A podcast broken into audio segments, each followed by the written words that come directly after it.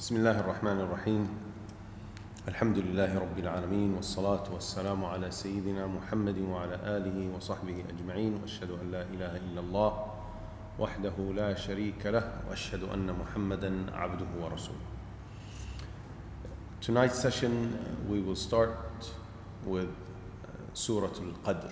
Surah Al-Qadr is a surah uh, about which the scholars of Tafsir had different opinions whether it was a Meccan surah or a Medinan surah. So we'll leave it at that. We're not going to uh, argue with the scholars. We'll just leave it at the difference of opinion amongst the scholars, and it's a very legitimate difference. Uh, and I couldn't find uh, something that would make one overrule the other, one to be predominant over the other. So I just left it at that. Uh, the name of the surah, uh, according to the majority of the uh, scholars of tafsir, is Surah Al Qadr.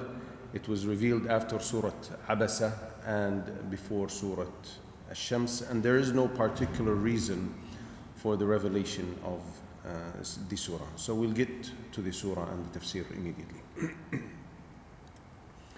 Allah the Almighty says, إنا أنزلناه في ليلة القدر Indeed, we sent it, referring to the Quran, that is, during the night of Al Qadr.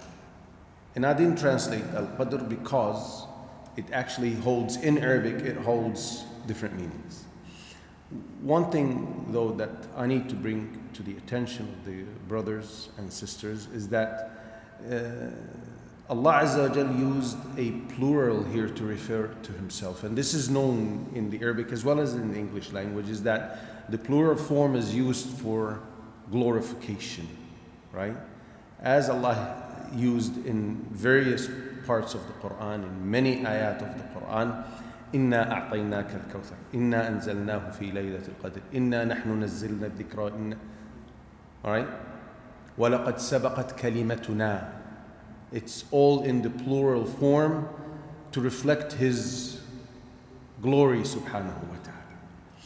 Now, Al-Qadr has, the word Al-Qadr has different meanings. It means measure, uh, precise measure uh, or amount. It means, uh, from the word miqdar, it means uh, status, lofty status, right? And it also means decree. As Allah Azza wa Jal uh, says in Surah Al-Dukhan, فِيهَا يُفْرَقُ كُلُّ أَمْرٍ حَكِيمٍ Therein is decreed every matter of ordainments.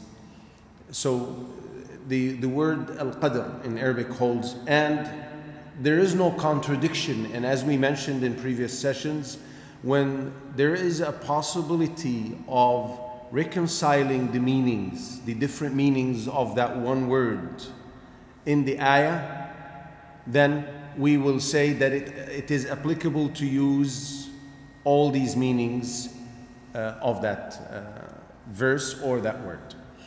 Uh, Ibn Abbas radiallahu anhu uh, said that Allah Azza wa Jal uh, sent down the Quran from the preserved template, Al-Lawh al-Mahfuz, to the worldly sky, to the worldly heaven, As-Sama'u dunya during the night of Al-Qadr. Right? Inna anzalnahu fi laylat al-Qadr. We sent it down, indeed we had sent it down, the, the Quran, during that night. And then he said, and then thereafter, Allah Azza wa Jal revealed the Quran to him, sent it down to him, to Muhammad wasallam, over a period of 23 years, which is the period he lived, wasalam, from the moment he was commissioned to this mission until he died. And these revelations were sent down uh, either in response to questions that were answered, uh, that were uh, that were asked, or incidents that took place, or when Allah Azza wa uh, simply wanted to send a commandment or legislate uh, an order. Now, this surah the event that it's talking about, the night that it's talking about. Uh, if you want to visualize what happened that night, it was the night when the first, the initial communication happened between the heavens and the earth. The first night of revelation, right? Uh, and this great event had great impact on Muhammad and then on humanity at large, on the globe at large, from that moment until the day of judgment. The effect of that, the light of that night, extended from that very night and it continues until the day of resurrection. Allah Azza wa Jal chose Muhammad sallallahu alayhi wasallam and Allah Azza favors whomever He wishes over others and whatever He wishes over other things or times over other times.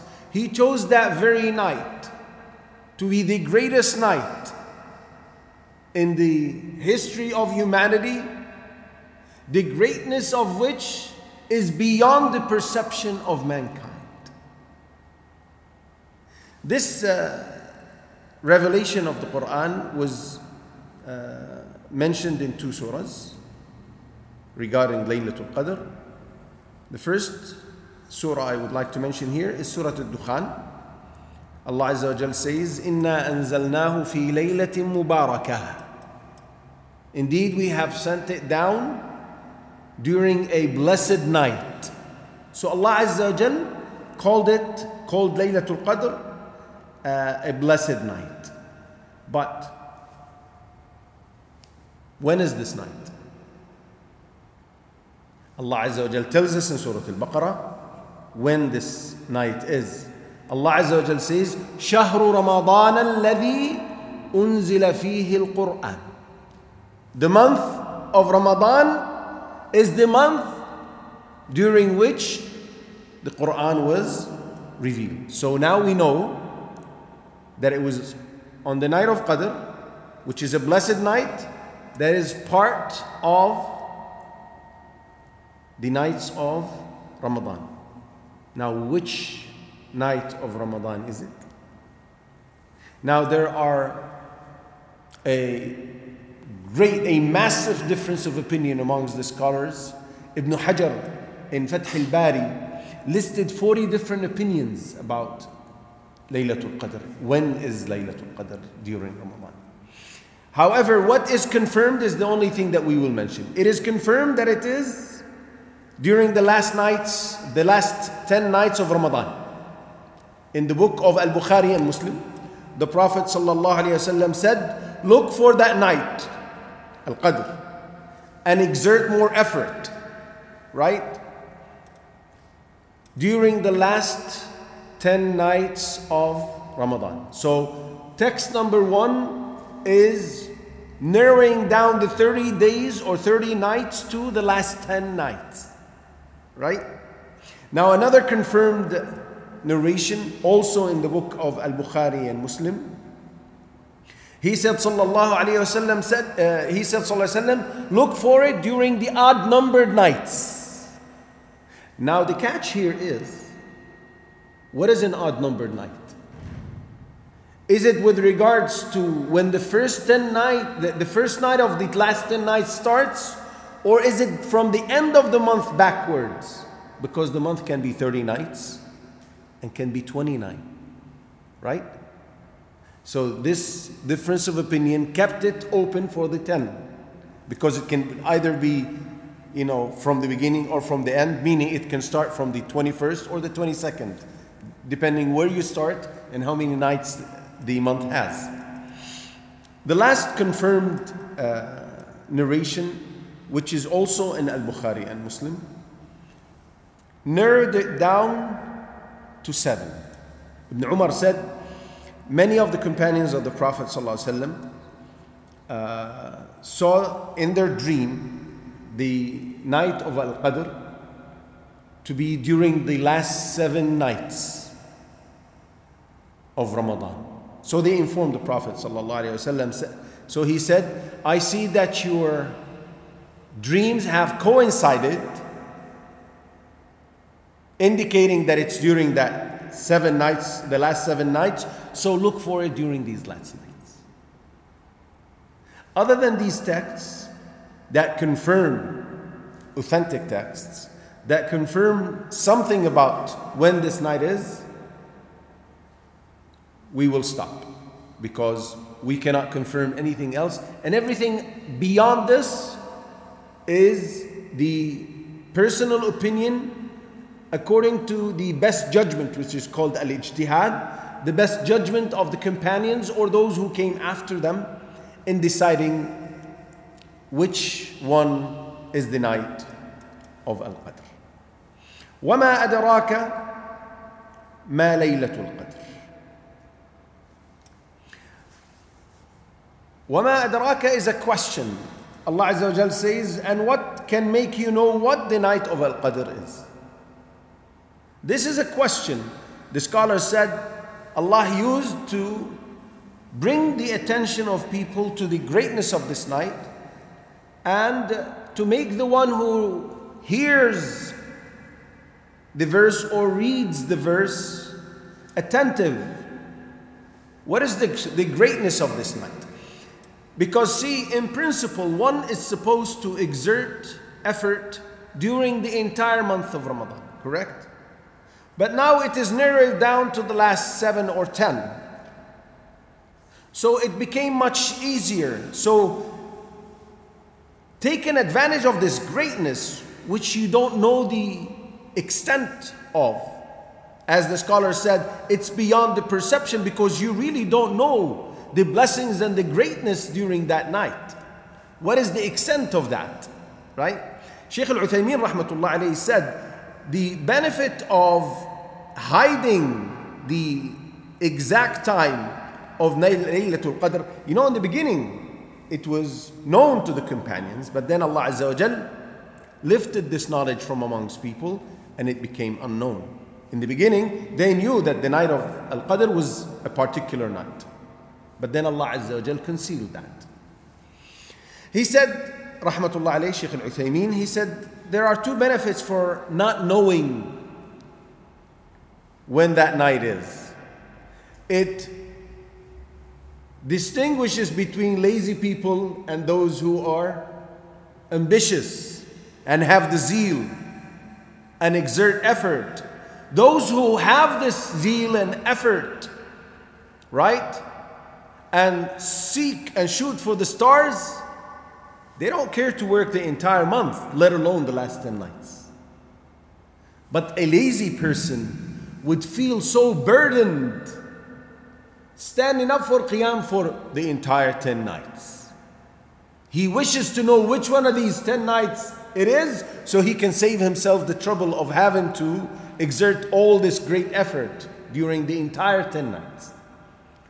Another benefit, and it is part of this beyond perception greatness, is that not knowing will make you exert more effort during night number one and night number two because you don't know if it's number one, two, three. So you will exert the same great effort every single night, which results in what? Much greater reward for you with Allah Azza wa So, Allah Azza wa is asking Muhammad, what make you think that you will have a perception of the greatness of this night? And anything Muhammad sallallahu wasallam is addressed with is addressed he is addressed with initially, but it is beyond him to his ummah, whether as a general rule or for him to convey to his ummah. So we are also addressed with this. What can make us think that we really know the greatness of this night? It's enough honor for that night is that Allah chose it to be the initiating point of revelation when He sent down the Quran to the Sama dunya. We will uh, stop it here uh, at this uh, verse, conclude this session, and we'll resume in the following session. سبحانك اللهم وبحمدك أشهد أن لا إله إلا أنت أستغفرك وأتوب إليك.